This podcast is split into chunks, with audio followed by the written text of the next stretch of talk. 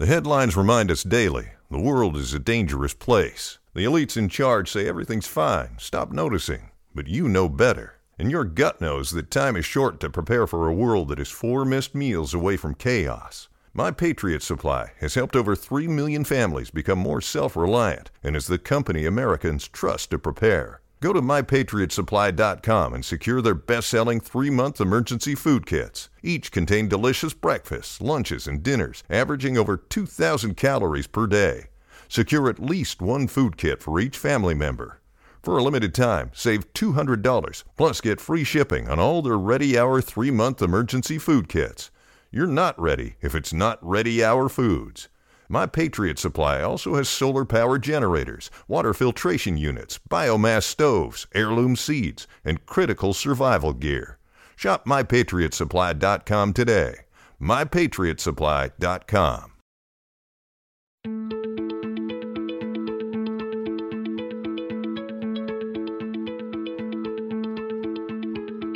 I'm Nil Zacharias, and you're listening to Eat for the Planet. On this show, we try to answer the question how can we eat in a way that nourishes us without starving the planet? The show features conversations with food industry leaders, health and sustainability experts, as well as entrepreneurs and creative minds who are redefining the future of food. The plant based food space has taken off as one of the fastest growing subsectors of the food business. In the past few years, we've seen the rise of plant based dairy replacements and meat alternatives, with a number of new startups launching innovative products in this exciting new industry. To many consumers, this explosion of plant based products was a pleasant surprise. But to Chris Kerr, my guest on this week's episode, bringing plant based into the mainstream has been his mission for over a decade. Chris serves as the investment manager for New Crop Capital, a specialized private venture capital fund that invests in entrepreneurs whose products or services replace foods derived from conventional animal agriculture. Providing guidance in the first round of funding for these companies, New Crop Capital is helping to revolutionize the food system from the inside out. Before coming to New Crop, Chris worked with the Humane Society of the United States, helping them manage their investments into rising plant based companies. In fact, Chris played a key role in helping Daiya Cheese clinch their first distribution deal with Whole Foods. With years of experience investing in plant based food companies and coaching new entrepreneurs, Chris talks openly and candidly about what it takes to start a food company and provides unique insights into what to look for in partners to help grow a new food business. If you want to know more about what has happened behind the scenes to make many of the products you know and love show up on shelves, or if you're an aspiring entrepreneur yourself, you won't want to miss this interview.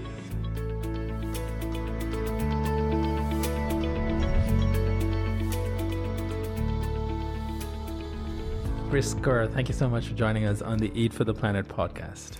It's a delight to be here. Thank you for having me.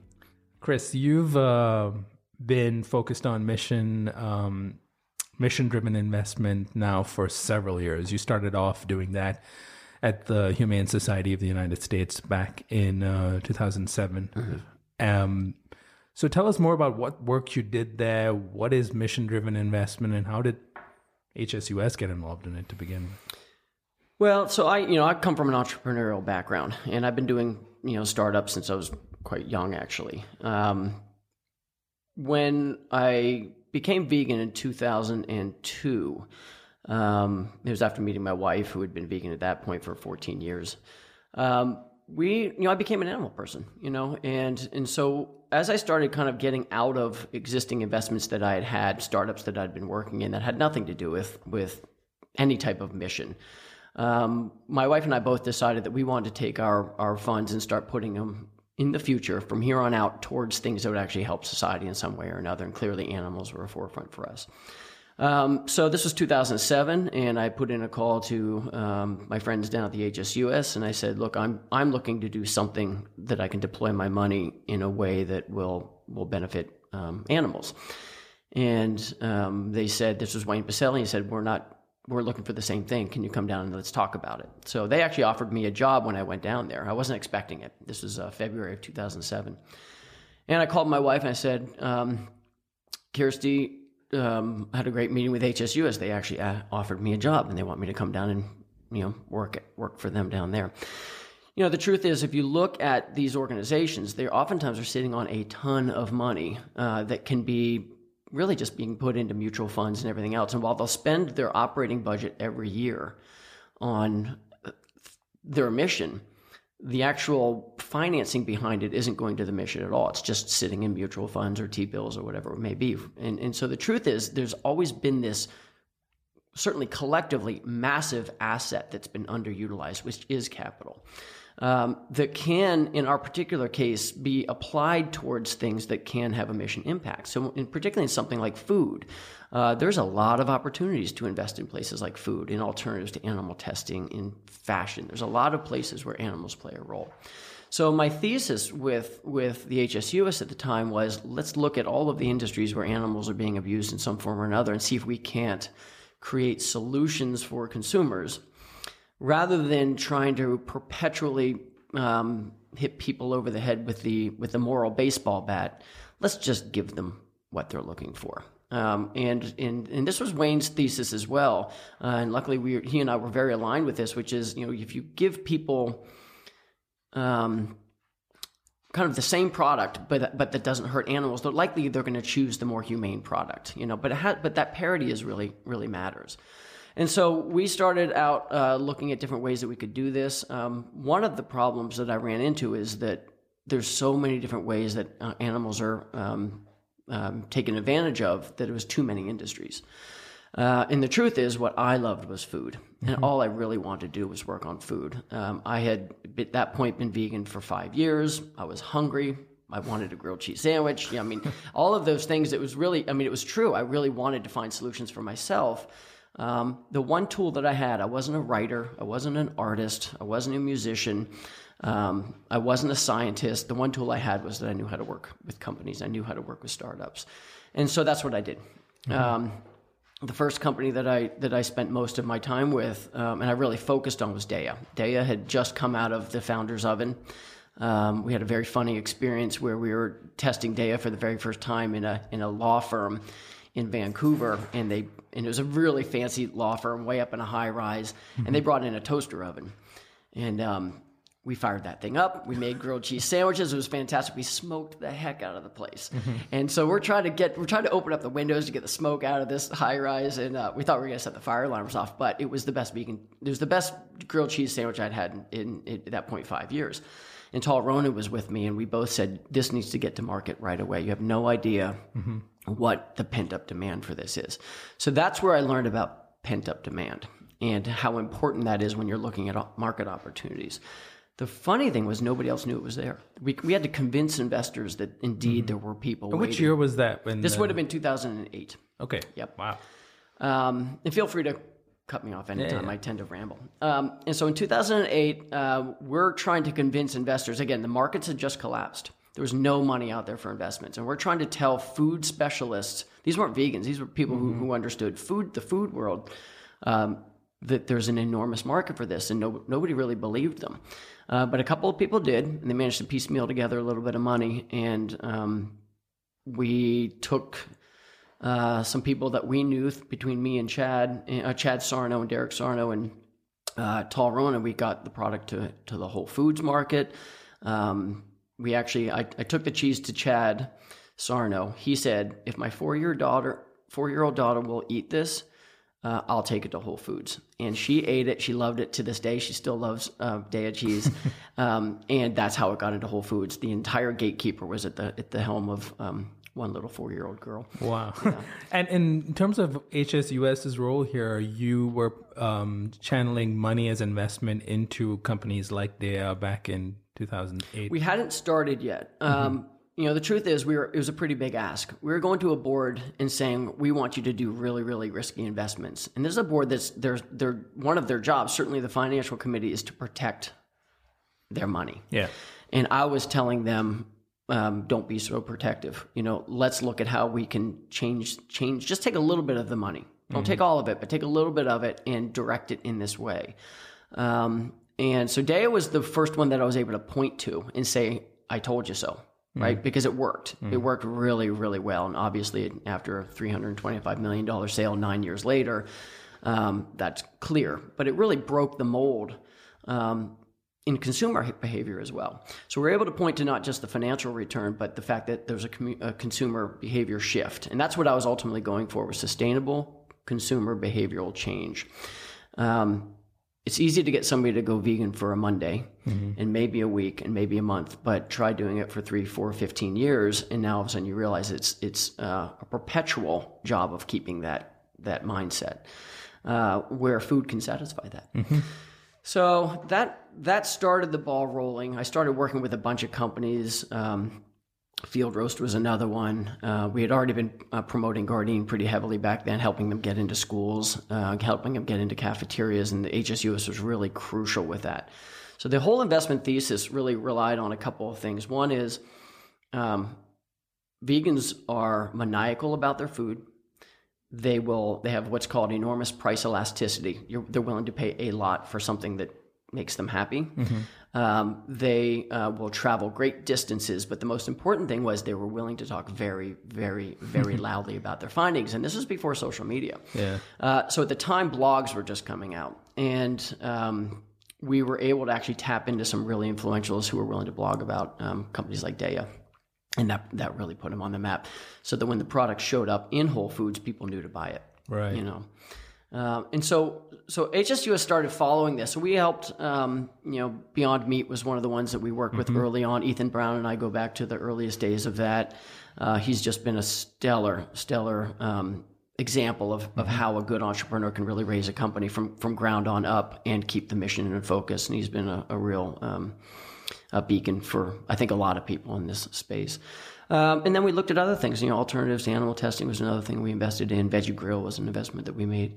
Um, anything that would would basically give us uh, something to point to that you know that we were clearly helping to to influence um, a different type of Yeah. different different way forward. So this is like the first wave, I think, of um, companies offering vegan products that even I heard of. I mean, I've not been eating this way for that long, only for the last seven years, but this goes back even before that. And um, so when I, you know, for example, at me as a consumer back in 2010, when I gave up my meat loving ways, um, there were products like Daiya and Yeah. Gardein and others to to turn to, and that was still, you know, not so many choices compared to what we have now. so you spent seven years at uh, HSUS. Um, and I guess you kind of learned about the food industry while you were there. I you did. hadn't didn't have any back, prior background. I knew background. nothing about it. I was in the medical waste business before this. I like I've been I've been involved with about maybe a dozen companies over Mm-hmm. my life. Um, but, but food was just something everybody eats food. You know, everybody has an interest in food, and to a large to a large degree, everybody's an investor in food in one form or another. Right. Um, you know, you talk about kind of the different waves. There's there's pre two thousand and six, which is what I would define as kind of the first generation, and that probably goes actually back to the seventies, right, where you've got this kind of um, you can kind of picture the person who was who was buying these types of products back then, and they had what I would consider great elasticity when it comes to food parity. You know, what you might call a, uh veggie burger in 1992 is going to be very different than what you might accept today. Yeah. Uh, the next wave, so that and that actually ended with a with a very big mergers and acquisitions spree that ended in 2006, and that was when Hain Celestial and companies like that were were acquiring. That actually stopped innovation. That mergers and acquisitions period, that M and A activity, basically found homes for companies, but they wouldn't reinvest in in R and D. The next wave, we had a pause there for a year during the collapse, uh, and then and then 2008, Daiya really opened it up again. But the other thing that happened was Whole Foods came about. Whole Foods is really important in this entire story because Whole Foods is its own little incubator. You take a national company with enormous buying power, but is willing to put you into three stores in Manhattan, that makes an entrepreneur. That gives you a foothold into something that can be great. So we would look at business plans, you know, from 2007 to 2010, we look at business plans where all they really cared about was getting into Whole Foods National. But they would start by getting into one little region in Manhattan or one little region in San Francisco. And that that created thousands of entrepreneurs. And that's where Amy's and Annie's and all of these companies that really got their their foothold, it all started there. Silk is another good example, really got its start there.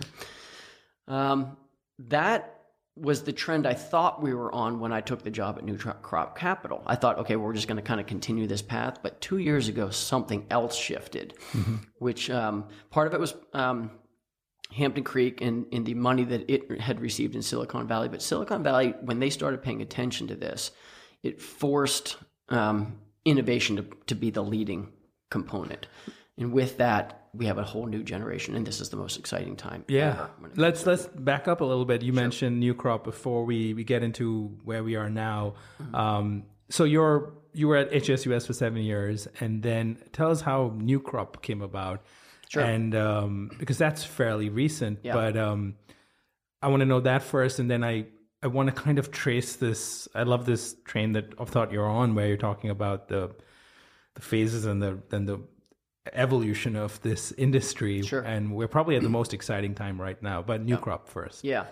So New Crop is not my idea. Um, uh, Nick Cooney and Bruce Friedrich are the trustees of New Crop, and, and I think what they did was they they certainly in, uh, encaptured the thesis that I had kind of worked out with the HSUS in 2007 but they actually found the money to actually back it. Hmm. And you know the, the the real thesis is if you combine. So when I went to work for the HSUS, there was two components. One was money, but the other was actually access to expertise and influencers. And the HSUS brings that. You know they've got all these different departments that can actually help me tell help an investor uh, determine if an investment is good. So if I wanted to know whether or not I should go into an alternative animal testing company, I could actually go to that department at the HSUS and they could tell me, yep, this is the good one, right? When we started looking at um, the broadness of that, it was just too much. It was too hard to be agile. And so what we really needed was, um, at that point, you know, by the time I had been, New Crop had, had been starting to form, um, I had already had a pretty good understanding of of who the influencers were. So when Bruce and Nick came to me and they said, "Look, we have a we have a donor that's willing to put money into a trust, uh, and that this trust is really there to grease the wheels in, in, in innovation and commerce with the focus on on um, hitting the largest swath of animal suffering that we can." Um, for me, I'm like, well, I know I know exactly where to go, mm-hmm. right? I know exactly who to call. I already had all the contacts, and so it was a real fortuitous moment. It happened in, in Washington D.C. I happened to be down there. My wife um, is a district leader for the Humane Society, and I was down there for a, a conference. And Bruce and Nick um, called me over, and they said, you know, would you run this fund? And I said, I don't know. I don't want to run for, work for another nonprofit. And he goes, No, no, this is this is different. And uh, and I thought that we only had $5 million to invest. He goes, no, we have $5 million a year. And I said, oh, that's much more interesting. I still passed on it. Wow. And um, I went home from that, and my one of my beloved, I have 11 cats now, but at the time I had seven cats, and one of them went missing. And we live out in the woods in, in Woodstock, New York. And uh, I literally walked through the woods, through the wilderness. Um, I think it was a total of eight days. I can't remember um, looking for my one cat, one animal. And it was devastating, devastating. And I, and during that, I mean, it was literally hours and hours of walking in the middle of the night, all day long, looking for this cat, who came home, by the way. Her name is Pepe. Oh, good to know that. yep. Um, but I thought to myself, I'm willing to do this mm-hmm. for one animal. Why on earth would I not be willing to help a a a project that could actually help billions of animals. So I called Bruce and Nick. I said, you know what, I am interested in this. So let's let's try this for 12 to 18 months. Let's just make sure that it gets off to a good start. So their thesis was exactly uh, the same thesis that I had at the HSUS, which was let's use innovation and commerce to solve problems. Let's create solutions. But for those times where nobody else is willing to take a risk, we should take that risk. Right. As a trust, we have no limited partners. We can invest for 100 years. We have no um, geographical boundaries. Uh, we can go anywhere in the world and find the best products. Uh, most venture capital aren't, funds aren't set up that way. Mm-hmm. They really do have limits, and um, one of which is time frame. You know, you have to generally invest and get out of an investment within a ten year period. We didn't have that, so we could actually really look to the long, long horizon. So you had a chance to even uh, redefine what a, a, venture capital firm would do in this space, yep. um, because you know that has also changed a lot in the last few years, where you have everyone in the big food space, from sorry Tyson to Cargill to Kellogg's and General Mills, that now have uh, their own venture arms um, that are putting a lot of money often into plant based foods and vegan companies or uh, ones that are providing natural, better foods. How- What does New Crop, bring in different than than these other firms? Besides the fact that you know you're kind of you're smaller in the sense that you, I think your fund's about 25 million. 25, yeah. Um, but you don't have those restrictions that traditional VCs do. How does New Crop now stack up versus all these big giants? Um, and you know, why would um, and I guess we're kind of moving to the space we're in right now, where there's a lot of money going around suddenly, Yeah. and there's a lot of buzz around um, vegan food. What does New Crop bring unique um, to companies in the space?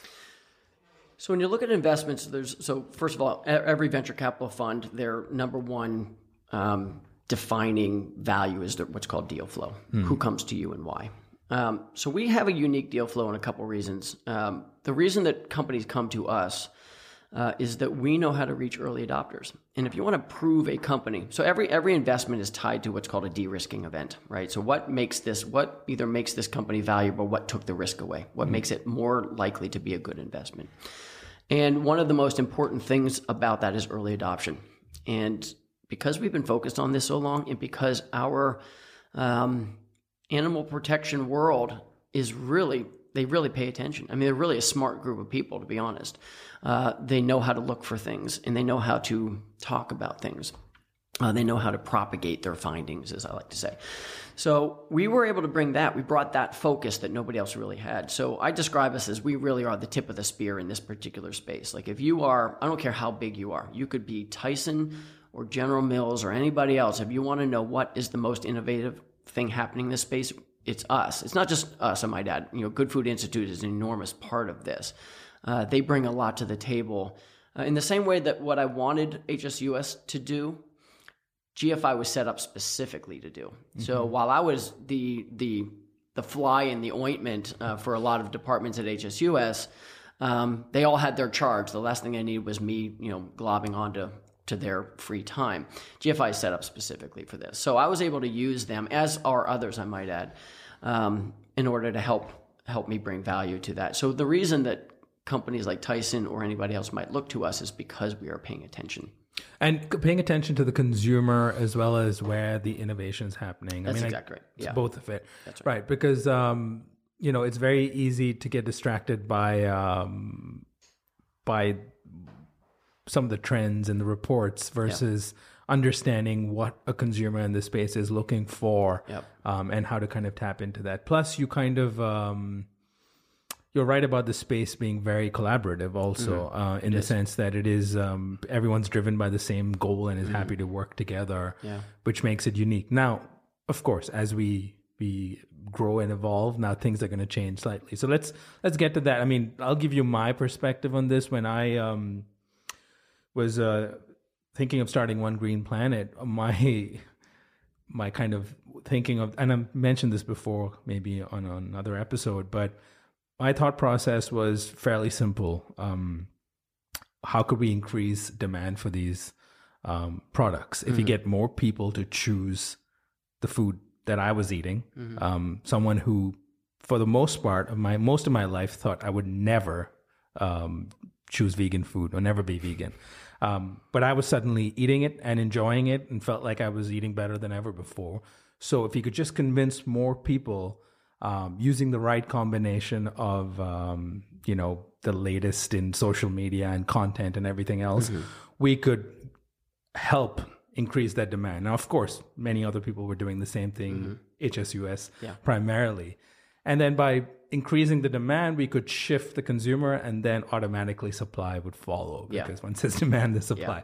I learned that much in economics. Yeah. Um, coincidentally, that's sort of what's happened in the last few years, right? We've, um, as you said earlier, the initial early adopters are the hardcore vegans, are the ones who eat this way all the time.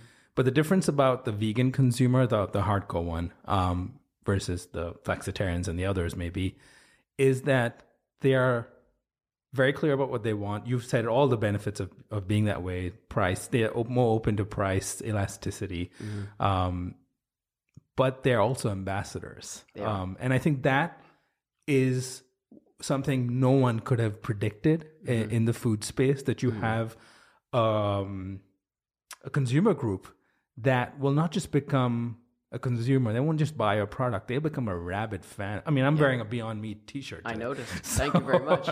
so i'm amongst them right Yep. so you know we believe in the companies that we support and we buy and um, and then we tell everyone we want to know that's one thing though could you have us imagine like looking back at say 2008 even 2010 could you have imagined that that was then going to turn into what's happened now so let's kind of fast forward Yeah. To where we are in the last two years. You kind of Mm-hmm. mentioned that earlier, and I and I paused. Um, something changed, and what's contributing to this buzz? Yes, one is the demand's increasing. Yeah. What what are you, what is your take on this? My take is it's it's more information and it's media and it's social media that has driven this. Mm-hmm. It's access to information. Of course, access to products through Whole Foods as well. What is your thesis? Well, I think that's exactly right. So I think it's a confluence of several things. First of all, um, it's not vegans that are driving it. Vegans are important, but it but if you got if your child, Dale was successful not because of vegans. Vegans helped, but it was actually the mother whose child was allergic to dairy and wanted to have a pizza. That's actually what drove it. It was those. It was you never know like what people's choice, like what's driving their choice, but there's lots of things that it turns out. If I'm somebody who's suffering from high cholesterol, I probably have a pretty good vested interest in why I might want to think about changing my diet, right?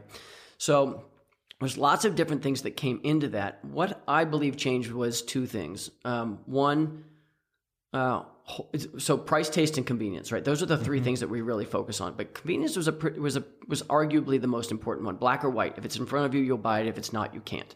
So Whole Foods helped with with that a great deal. The other was transparency or proliferation or propag- propagation. So if you look at uh, social media, uh, the ability to find good food now, vegan or otherwise, but really vegan food, that is really, you, I mean, Facebook, all that social media. Look at how many people take pictures of their food. It's on fire, and and so the, your ability to find out information and gather data about what you can do and what you can eat is helpful. But again, if it's not in your store, you can't buy it, right? So you can you can have, you know, the taste is there and you know the price is there, but you can't get it now proliferation is starting to take place. So you've got um, all through Europe, the demand is just insane. All through the United States, it's growing. India, Brazil, Mexico, it's all growing with this kind of pent up demand that that whether it was there all along or not, I don't know. Um, you know, there's latent demand and there's pent up demand. The two are slightly different, uh, but pent up demand is somewhat recognizable. Latent demand is usually you don't see it, and so Daiya kind of brought up what might be latent demand. Like nobody knew that it was there. Pent up demand, you know that it's there and it's being unfulfilled. Um, and right now we're in the pent up demand world where you know products. Beyond Meat is a perfect example of this. The pent up demand for the Beyond Burger is astounding. I get calls every week for people asking me, how can I get to Beyond Meat because I want to export it to name the country. Everybody wants it.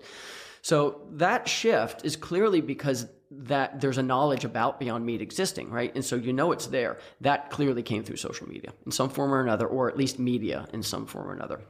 That's paramount for sure. Uh, right now, there's a big catch up going on, and so most of the investments that are coming in now, part of it's for R and D and innovation. A lot of it's going to what's called capex or capital expenditures, which is just building production capacity. Yeah. Um, again, consumers are winning across the board because the more these products come to market, the more they have to compete with other products, which have to make them better. The first company I invested in with, um, um, or that I helped with uh, HSUS was Daiya, and the last one was Miyoko's Kitchen, right?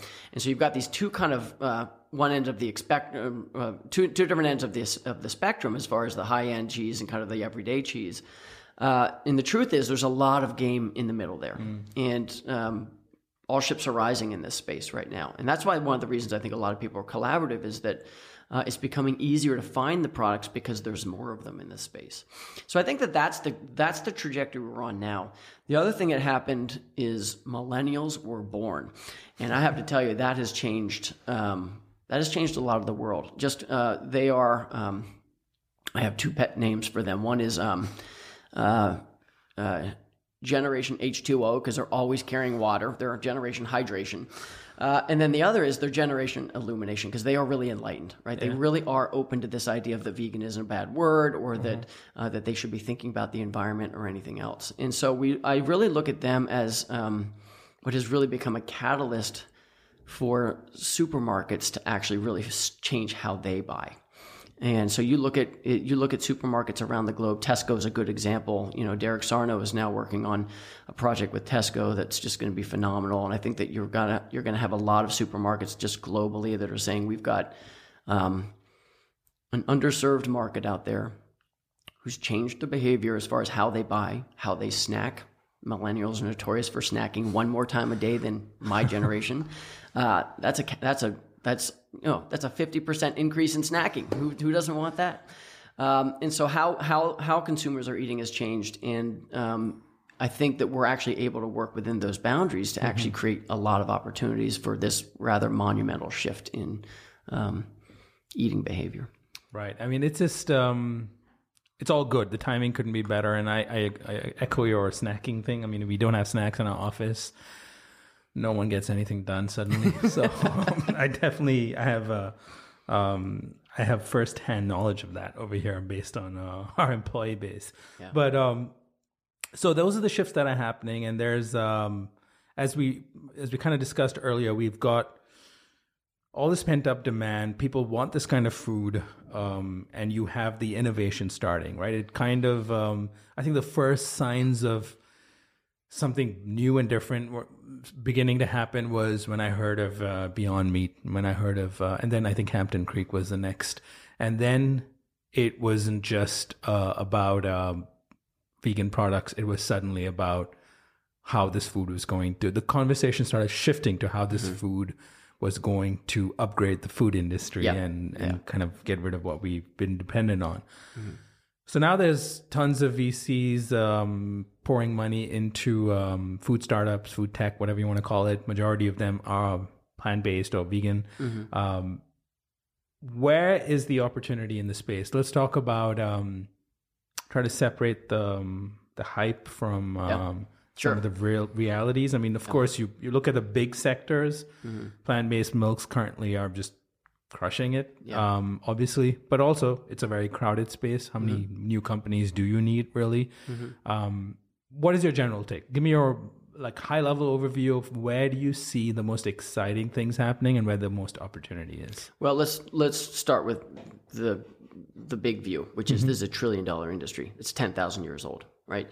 The only way that we've been able to make food more affordable is by exacting that pain on animals, the environment, our health. Like nobody is a winner in the food system. No one, not the humans, not the animals, not the environment. Everybody's losing that game. Um, I think that we're looking at a disruption in how we make our food. A lot of people say our food system is broken. It's not. It's just a highly, highly efficient operational system, but it's but it's a crappy system. It's crappy for humans and animals and the environment. So we look at um, the reality of animal agriculture, and the only way you can make it work better is by, quite frankly, changing the animal. And that that model is just flawed across the board. So what really happened, I would say, around the time that Beyond Meat and Hampton Creek came out, was Silicon Valley said, "Okay, Uber, that's what a 35 40 billion dollar industry that they disrupted where's the fuss because we're talking about a trillion dollar industry globally here uh, and if you can't find a home in that as an entrepreneur then you're not an entrepreneur. That's the truth. Uh, globally you know there's opportunities everywhere. So in the in the macro sense macroeconomic sense there's plenty of opportunity for anyone to find a home. And not everybody i might add needs to be a billion dollar brand. Um, there's there's cheese shops that are doing just great that are all vegan that are right here in Manhattan, right here in Brooklyn, I should say. Uh, you know, the truth is there's plenty of ways of participating in that trillion dollar economy, um, and so I looked at that, and and I think Silicon Valley is looking at it as well. Or certainly, the the the the investment world is looking at it and saying. Maybe we should take a different look at this, right? We should look at um, if you're in business, your job is to, to serve somebody. It's usually the consumer, right? And so you don't have to have a, a necessarily you, you can be fairly agnostic as to what the consumer wants you need to serve that consumer so if you're in the beef industry and consumer doesn't want beef you're probably doing yourself a disservice by by spending a lot of money convincing them to eat more beef when in fact you can actually give them what they want, which might be plant-based beef, right? So you're looking at a lot of these industries that are taking a shift in that and saying, well, we're not we're a protein company, we're not a beef company, we're not a meat company, mm-hmm. we're a protein company. Most of these these companies are doing this now. We've met with pretty much the biggest meat companies on the planet, and all of them are saying we need to take a different view of this.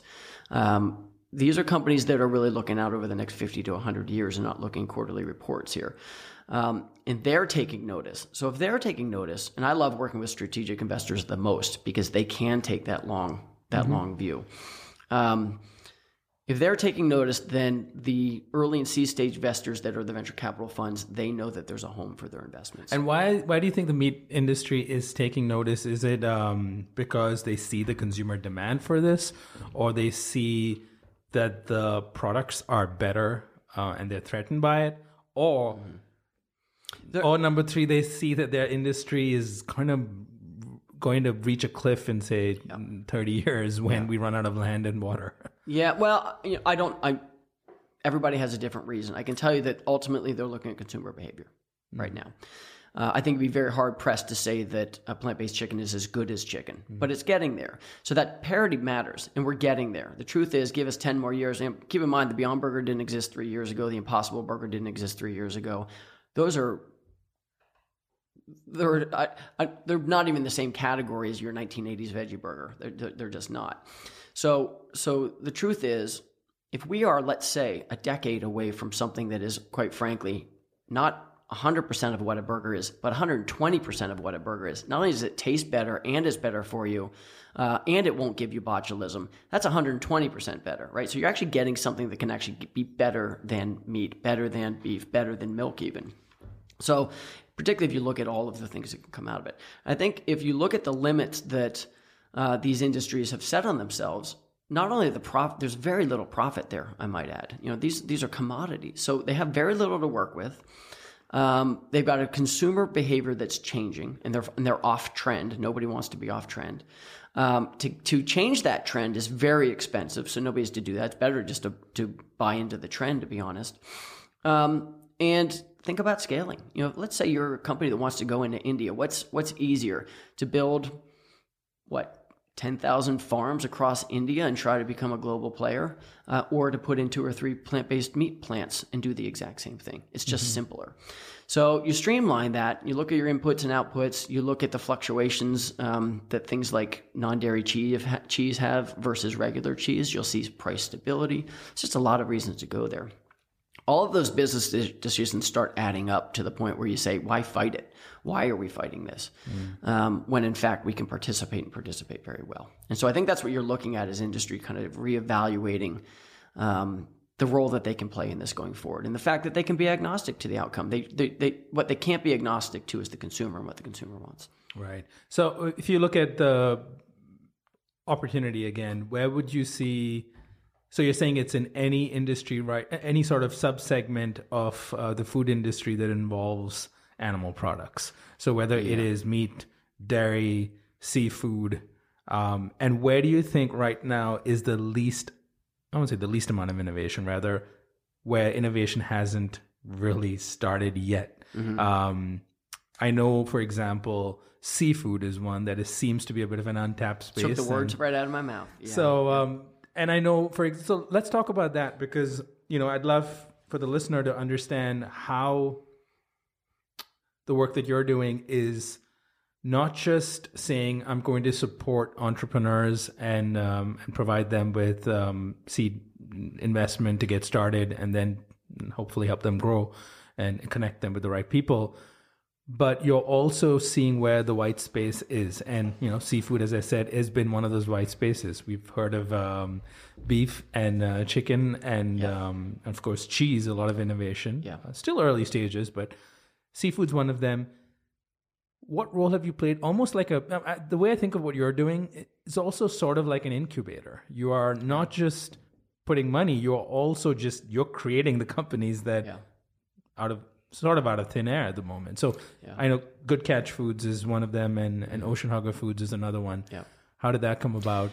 Uh, so the one the one thing that I'll say about early and seed, seed stage investors is they tend to be entrepreneur driven. And so I'm an entrepreneur. I have no fear of starting a company from scratch. Like it's mechanical for me. I know kind of what to do, who to bring in. Uh, every company that gets started, the first thing I ask people to do is I want you to list all of your assets. And by assets, that means who do you know, what who can influence you, do you have money, like what can you do, what can you bring to the table. And we started looking. Um, New Crop started looking at. Um, assets that we had. Uh, same with GFI. Who do we know that can actually help us launch a company when no one else is doing it? And seafood was one of them, right? We knew that we could impact billions of animals with seafood. 95% of all creatures eaten on this earth are seafood. 40% of all protein is seafood. Uh, we eat three to 400 sea creatures. We eat 30 land animals or so. Uh, so if we're going to be investing in a space when it comes to impact, seafood sure as heck better be on the on the menu. Uh, and so we decided that we would start looking into this space. There just wasn't much in the way of players. Um, and, you know, we had a lot of people focusing on chicken and beef, and rightly so, um, particularly out of the United States. Of course, that's going to be front and center. Um, but for us, we're, we just thought, well, if nobody else is going to do it, we're going to do it ourselves. I'm going to start from scratch, and I'm going to make it culinary driven. So again, price, taste, and convenience. I always start with, with taste because mm-hmm. taste. Anybody can make a great tasting product in their own kitchen. That doesn't mean you have a company yet. Uh, but if you can take that taste and scale it, mm-hmm. now you've got your price worked out. And then if you have it scaled and the price is right, distribution will come and consumers will buy it. So that was the, the basic thesis behind uh, Good Catch. And the fish gods were looking down on us. And uh, we created tuna fish that was really phenomenal. Like it, we weren't ready for how good it was going to be. Um, and so we, we, we knew that we were onto something pretty great. Uh, but again, that's one fish, right? It's not even a farmed fish, and so we knew we had a lot more to do. And so we've got a whole whole queue of of um, fish that we want to go after. We really want to focus on the factory farming of fish. Unfortunately, when it comes to ocean preservation, they are turning to the factory farming of fish as the solution, and we find that that's misguided. Yeah. So, so, uh, but within that, I mean, just think about three to four hundred sea creatures. Each one of those is an opportunity for somebody to do something about it, right? So there's you want to look at innovation that's a good place to start. Um, globally, I don't know what the world's population that eats seafood, but I'm guessing it's in the 60% range. Mm-hmm. I mean, there's anywhere in the world uh, that is a wonderful opportunity. Not that many people are paying attention to it. So that's a big area of focus for us. And, uh, you know, you, you mentioned that um, we're not afraid of startups and we're not. Like we will start a company from scratch. We're doing another one right now um, that's focusing on mushrooms. We're doing a, a, distribution company that will specifically focus on moving plant-based to areas that are underserved. Uh, we've got entire economies like brazil where massive pent-up demand is just sitting there waiting. Um, and we can take innovative products even out of the united states and move them down there. And so we're looking at different ways that we as investors uh, can grease those wheels. Um, I might back up at least a little bit and say when Bruce and uh, Nick uh, asked me to get involved with uh, New Crop, literally the very first phone call I made was a, a gentleman named Chuck Lau who had a, a firm called Stray Dog Capital, mm-hmm. and I knew we couldn't do this alone. And the truth is, I, have always known that it could never be just us changing a, a trillion dollar economy. Uh, so I knew I had to get some other people around me. And, and, Chuck had just hired a woman named Lisa Feria to run that fund. And between the two of us, we started uh, something called the Glasswall Syndicate that now has about 100 members of people who want to invest along the lines of the mission. Um, they're all in for the long haul. They all are, are looking at impact, and it's just been a, a this is you know two year old entity that is now, like I said, has about hundred people that are right. paying attention.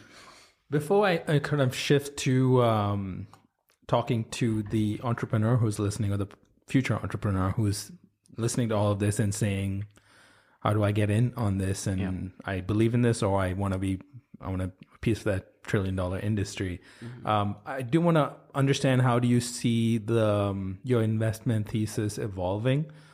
Um, I'm glad you mentioned glass walls. I was going to bring it up. Um, so it's a sort of a community of investors almost mm-hmm. that is mission driven, very focused on. I'm assuming only um, vegan plant based products, That's nothing right, involving yeah. animals. Yeah. Where do you see that continue to grow as the big Silicon Valley VC firms are also also start pouring money in this space. Mm-hmm. As I mentioned earlier, um, the big food companies like Kellogg's and General Mills have their own uh, mm-hmm. investment arms. How do you see your role fitting in within that picture? You're very you and the rest of the Glass Walls Collective are very yeah. mission driven to end animal agriculture. Mm-hmm. These other investors just want a piece of the pie. So well, where do you fit in as they pour more money and maybe have more resources? Do you do you yeah. see that as a challenge? Do you think your role is going to get diminished over time mm-hmm. as you know ve- as vegan food grows? Mm-hmm. Um, how do you grow in yeah. your role? Well, I mean, our job is to to grease the wheels. Like we are, we will we will regularly be the the first money, and we'll work very hard to make sure it's sustained. So there's two different sides of what you brought up there. You know, there's there's the kind of the Silicon Valley model, which is let's put in some money, let's step on the gas, let's see what happens. But they'll also be the first ones to turn the engine off, and they'll do it very quickly. It'll be overnight. It's very painful. Strategic investors like us, like the early ones, we actually don't work that way. We're not about stepping on the gas. We're actually about hitting singles and doubles all day long, creating some a, a, company that will sustain itself. If the market turns tomorrow, every company in my portfolio, but for maybe one or two, will actually survive. Like we we will, we can actually turn those companies into something that you know either extending their runway or at least getting over a hurdle. The strategic corporate investors, they are crowdsourcing innovation. They know it they love it. It works for them. There's no reason for Pepsi to try to do things in house when, in fact, on on a, in a on a rounding error in a quarterly report, they can tuck in a very innovative company and grow it. So for them, they're they're delighted to wait and see. We fill that role of making sure that they get to the wait and see point where they'll well they'll pay attention. What is interesting is they're paying attention a lot sooner mm-hmm. now. It used to be that they'd want to look at you when you're at 50 million in sales. Now they'll look at you when you're at 2 million in sales or zero in sales. Uh, they want to know how your expertise or your um, I, I, uh, intellectual property can help other things in their portfolio. Right. right. And so in that sense, the, the model has really changed because the, that that shift between the venture capitalist model and the in the corporate investor model. And we kind of fit in the middle there to make sure that they get that runway. Right, and you definitely have a probably a place where you can work with both sides, right? You can uh, yeah. you you will help kickstart the company uh, or maybe their first round, um, their seed stage. Uh, eventually, help them get maybe an institutional round through a big Silicon Valley VC, mm-hmm. and then depending on what that company's goals are, they could uh, end up um, selling to that's right one of the corporate investors. Yeah, so I try um, to I try to put together when I look at, a, at an investment, I want to know what the funding plan is like. The worst mm-hmm. thing that an investor can do is bridge to nowhere, and we and a lot do that. Yeah. They like they think, well, we'll put the money in, and then money will just show up later. I never count on that. I've, I've been through three economic disasters in my life, and I don't I know I know that I don't want to go through the next one, and I don't know when it's coming, but it will. But I want to make mm-hmm. sure that these companies are going to survive. Sustainable, a sustainable investment is what I is actually the mission that I'm working on. It's not a return on investment; investments to make sure that these companies stick around. So, um, I got off topic. What do I? Um, I guess my point was: Do you work together with this entire? Are you oh, part yes, of a bigger yes. ecosystem? Yeah. So, so the ecosystem is. I look at um, as soon as possible, taking this from the seed round to maybe a venture capitalist or two or a strategic. I always want a strategic to come in sooner rather than later. What is fascinating is how soon the strategics knock yeah. on our door. It like I literally I would think maybe in the old days it would have been series C or D. Now it's A. Sometimes it's before that. And even the smallest companies, these massive billion dollar companies, are asking to participate. And it is it is phenomenal because it actually cuts out the riffraff and some of the trouble that Silicon Valley can bring to the equation. Silicon Valley, that model is somewhat flawed in that there mm-hmm. can be a lot of manipulation that goes on there where the, the strategics don't really think about it. You know, for them, this is pretty straightforward. They know their path, they know what they bring to the table. It's always something more than money. And we look at them for exactly what they bring, which is usually a major purchasing contract or a major production facility right. or um, uh, distribution. And we use that as part of the investment model. Yeah, and having the strategic coming in so early is almost a sign that we've already um, reached that point where that where this is taking off. Yeah. Uh, right. So this isn't. So I think this is an important point for those that may be concerned that getting investment in your beloved food company is a problem, Mm-hmm. um, especially if it's coming from someone like Tyson or Yeah. Cargill or who knows what. Yep. Uh, or getting a big Silicon Valley investor in is a problem.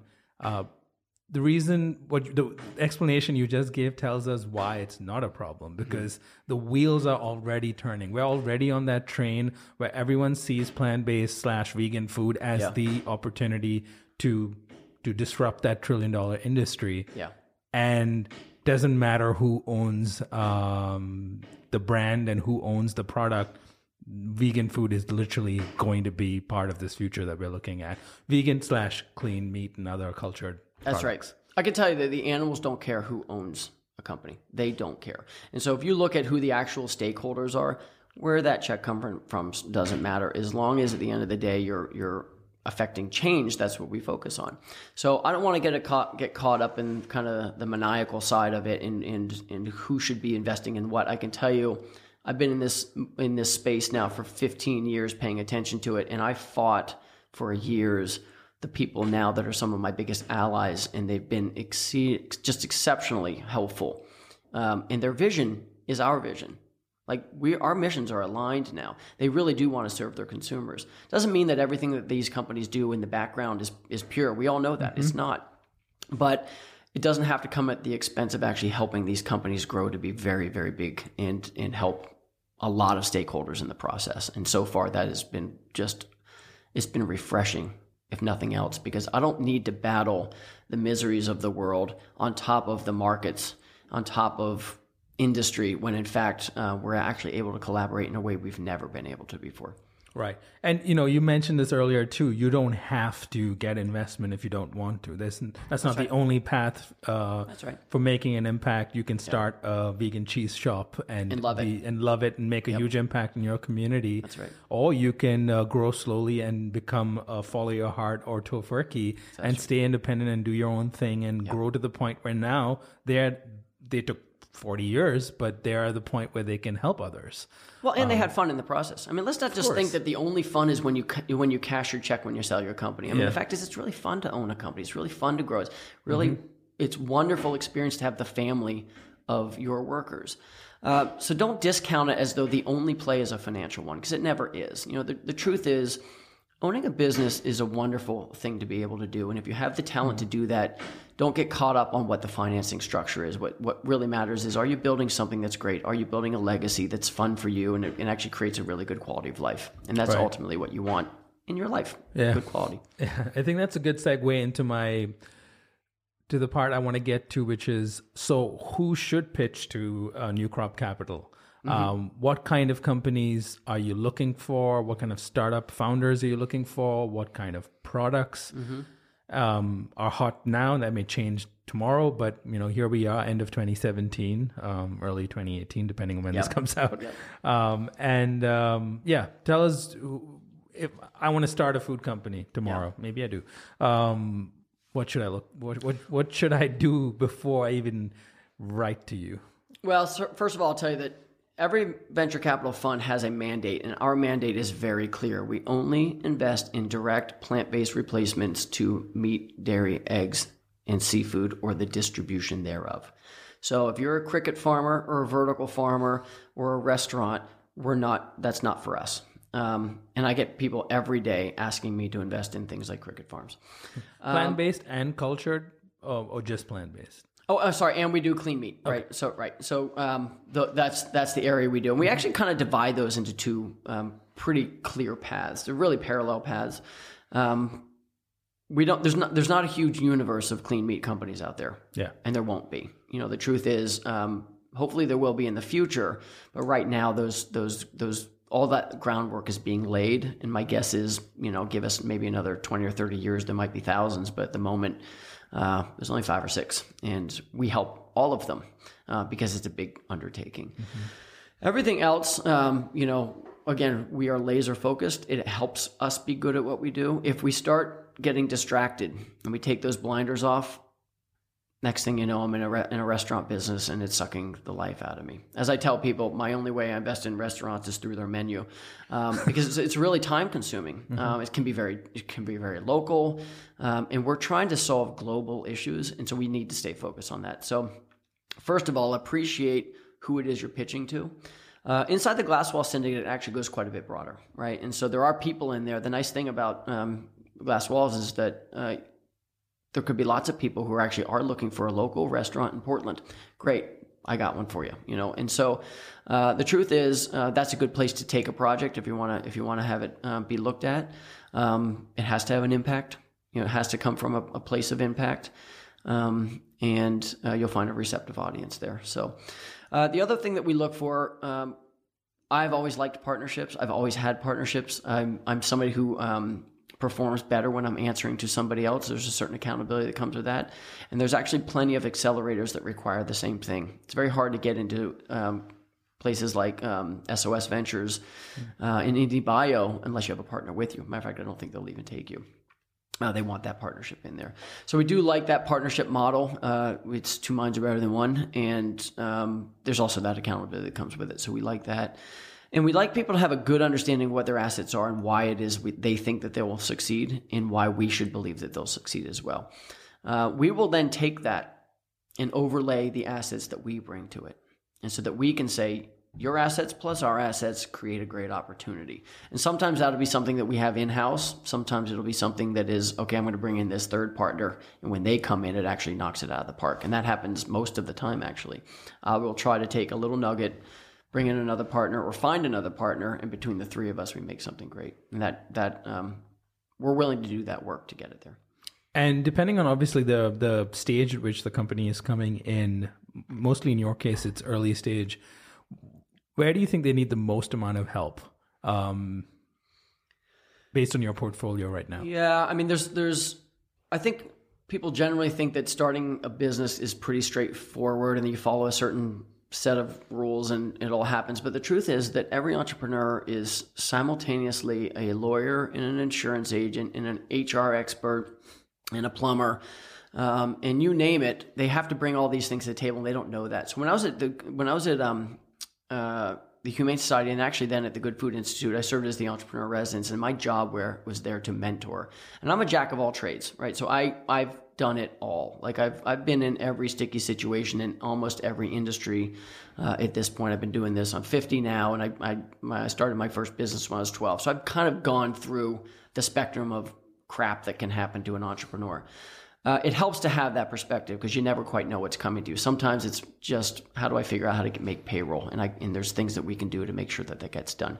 So those are the sticky things that happen that you don't necessarily see coming. And you think that if you've taken institutional capital, that's the end of the game and it'll be easy from here. And it just isn't. It's very hard to raise money. It's very hard to keep that going while running a business. Uh, it takes a long time to close around. Uh, as as people who manage money, we have a fiduciary duty to that to those investors or to mm-hmm. that trust in my case, um, and so we have to follow for certain protocols to make sure that we're protecting those assets. Um, and so that always takes a little bit longer than people think, but you know, stick with it. You know, it takes a lot of work to get over that hurdle, and if you can do it, uh, the rewards are pretty great at the back end. Yeah. In terms of products, what do you think are ones you're most excited about in terms of uh, investment potential? Well, we have a lot of areas. If you if you look at food, um, which is all I look at, um, and distribution, I would add. Um, you know, the truth is, you can anywhere where we're not not quite hitting the mark there's an opportunity. And you know, dairy isn't quite there yet. Uh, cheese isn't quite there yet. Um, we've got meat that isn't there yet, but also how it's packaged, how it's made. Uh, there's pockets of the world where people don't even know what the word vegan is, and they don't. They've never, ever, even their whole life, eaten a plant-based meat. Mm-hmm. Um, those are opportunities, you know, and and there are pockets of them everywhere. Like I said, it's a trillion-dollar industry. Um, if you want to really swing for the fences, there's other places you can go, right? There are there are things that you could say yes. You know, we have you know Good Dot in India. That was a swinging for the fences move, and it worked. You know, that's a plant based uh, chicken and mutton that is just going to kill it there, and it's going to be perfect. And uh, we've got industry distribution, like the the way that that's playing out. I would have never imagined that that could have happened. We put fifty thousand dollars into that investment just to see what would happen. And mm-hmm. the co-founder, who's a, a, good friend of ours now, uh, she just she just did it right, and now it's just it's just taking off. And so, you know, you look at a, a market that's just quite frankly almost too big to even fathom, but you just start small. Don't overthink it. Go in, try to run a good business learn the basics of business and um, stick to the plan.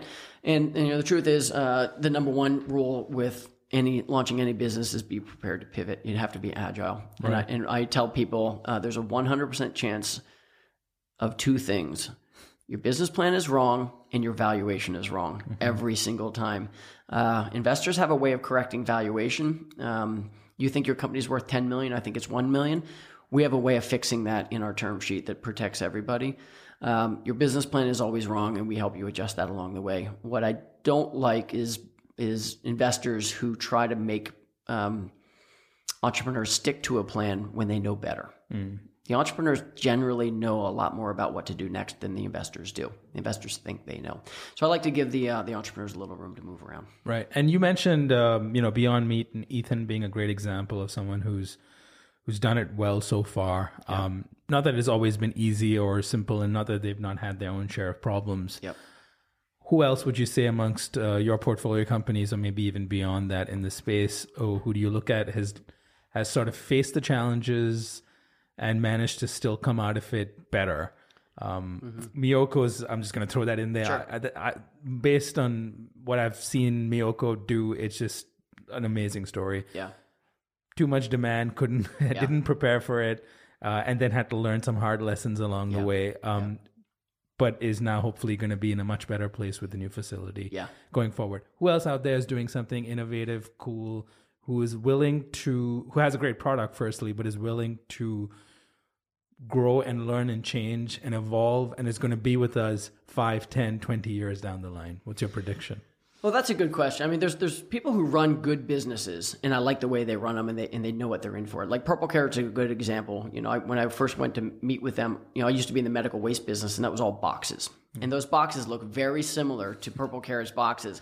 And I went there, and, and there was Andy Levitt, and I said, Andy, 1,400 boxes a week you're doing right now. Tell me what your Sunday nights are like. And he goes, Oh, Chris, I put my kids to bed and I just go and I put together boxes. And I'm like, yes, now you know what logistics is all about, right? Uh-huh. Uh, so you learn that along the way. And I love entrepreneurs who just kind of by the bootstraps, they pull it up and they do it. We call what's above the line and what's below the line. And the consumer sees what's above the line, which is your product that comes out. What goes on below the line can be a lot of scrappiness. And I love the good entrepreneur that's a scrapper. Uh, Miyoko is a great example of that. She just worked really, really hard to make sure her products came out um, exactly what the consumer wanted. So I like I love companies like that. Daiya I think really did it well. You know, they just they just kept hitting doubles, hitting doubles, and then crushed it. Um, but it really changed the whole the whole space for us, thankfully. So I think that they did a really good job. Field Roast is another good example where they continued to innovate over and over. Tofurky innovates over and over. Uh, you don't stick with one product and hope hope that it does well. The problem that happened with the mergers and acquisitions up until 2006 was these companies were acquired as though they were finished products. Mm. And the consumer's never finished. The consumer's palate is always changing. The consumer's palate is always expecting more.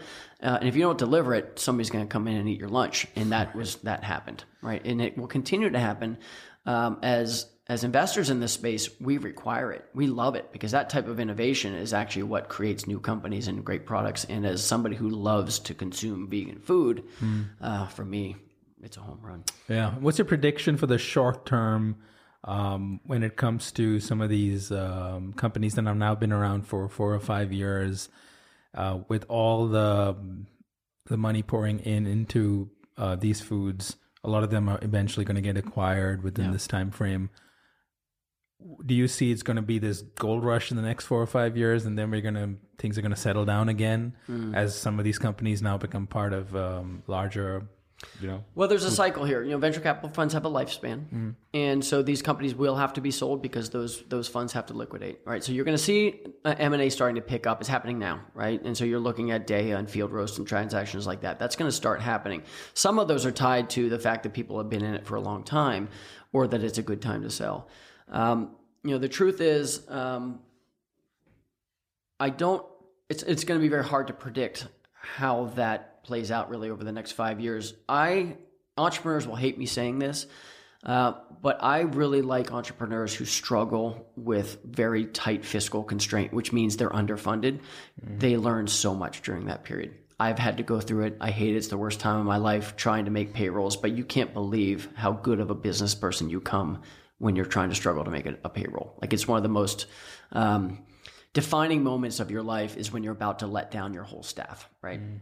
And so how you rise up for that is really important. I think one of the things that has happened um, certainly in Silicon Valley and elsewhere, is that the frothiness and the funds that are in there have created some discipline that's been problematic. And so I think that um, ultimately I look for companies that are really good with that discipline, and that's why I really shepherd them through the the seed and early stage to make sure that those that discipline is in place. So when the big checks come in, they still continue that t- same type of mindset. Right. And long term, how do you see this sort of playing out in the next 30 years? I mean, I always give that at 2050. What's your vision yeah. for the world you want to help create or the food system that you want to help create in the year 2050? This is a very early stage of what's happening right now. Hopefully, that trillion dollar industry is going to be disrupted, but how do yeah. you see it? It's funny, as I was walking here today, and I don't know why I was thinking about this, but I was, I was thinking, when will this no longer be a problem right and i've been vegan for 15 years like i said and i kept thinking well maybe in 20 30 maybe it's 50 years and i thought this is a 10000 year old industry i'm trying to change why why the rush you know the truth is for me um, i just want to i want to eat really really well and not have to think about it right and so um, I believe we're going to get there. I think give us a decade, we're going to have phenomenal products. From there, it isn't an issue of whether or not those those products can displace animal agriculture. It's whether or not uh, we can produce enough to do it. Because mm-hmm. I think the products will be there. From there, it's really about um, growing. Because again, we, we've been building this industry for a long time, really since, if you think about just the last probably 75 years, since World War II, you could say. Um, we're looking at the expansion of factory farming in a way that we never thought would exist. And here we are trying to change that in a couple of years. It's not going to happen. So give us another, I'd say 50 to 70 years, and you're going to look at a completely different world but even in the middle there, you're looking at 20, 30 years where consumers will feel no pain. Right. We will be able to eat anything we want uh, without having to sacrifice sacrifice our, our desires. So it was what we aspire to. I aspire to eat pretty much watermelon and everything bagels every day. Uh, but the truth is, we eat what's in front of us. We eat what's convenient. Uh, yeah. If I'm on an airplane and all I have that's vegan is Pringles, I'm going to eat Pringles. You know, mm-hmm. uh, and I'm not happy about it, but I do it. Um, I think what we're going to see in the next 20 or 30 years is that the availability of these foods is going to be commonplace. Uh, it will be everywhere. We'll all be happy. Yeah. I think in the last 50 years, we've been focused on producing the most amount of food for the the lowest possible cost. Yeah. And I think in the next 50 years, hopefully the focus is going to be on producing the best quality of food that we can get at you know at the best yeah. price and yeah. find it everywhere hopefully yeah well i think if you look at the ingredients and the inputs that go into these products you know there's a lot of subsidies that make that make meat as mm-hmm. low as it is and those subsidies come in weird ways they can come from um, being able to, to charge lower wages for farms as an example right so those things exist uh, there will come a shift where where people who grow broccoli will get those subsidies. uh, and I and I do believe that ultimately, right now we're we're we're entering an age where consumers are being a lot more discerning, and that's because of freedom of that's the information, right? That's that's yeah. transparency. And I think that transparency is creating that demand. It will create that shift, and sooner or later, you'll start seeing industries realizing, "Hey, if I want to get good protein, it doesn't have to come from cows." You know, that was that was that was a decision that was made during World War II. Yeah. That problem is rippling through us in a in the in our entire society in a rather problematic way. And I think that we could have that same thing going in reverse if we just uh, shift our mindset a little bit and say, look, let's let's be a little healthier. What what's what's out there? What are as a, as a society? What are our assets that we can bring to actually solve some of these problems? Now that these industries are getting behind that, they can actually make just make a monumental change in in how society consumes food for the better. Well, I'll end on that note. This has uh, been a lot of fun. Um, I think we'll definitely have you back to uh, keep um, up to date on what's happening in uh, the world of plant based foods or vegan foods or clean meat or cultured foods, whatever you want to call it. Yep. Um, and uh, continue telling the story of how this disruption of the trillion dollar uh, horrible animal agriculture industry is is kind of playing out. So thank you, Chris. This it's is my pleasure. Glad to glad to be here.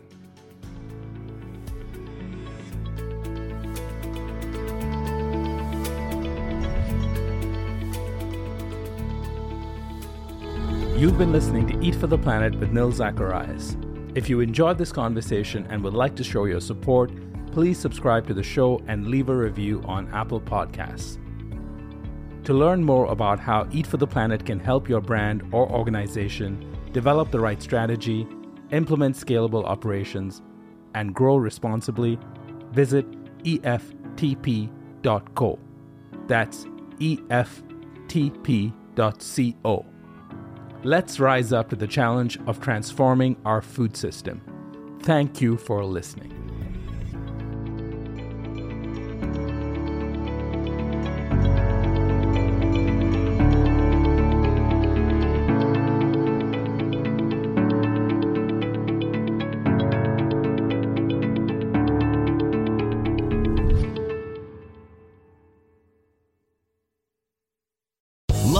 Casino asking people what's the weirdest place you've gotten lucky? Lucky? In line at the deli, I guess? Aha, in my dentist's office.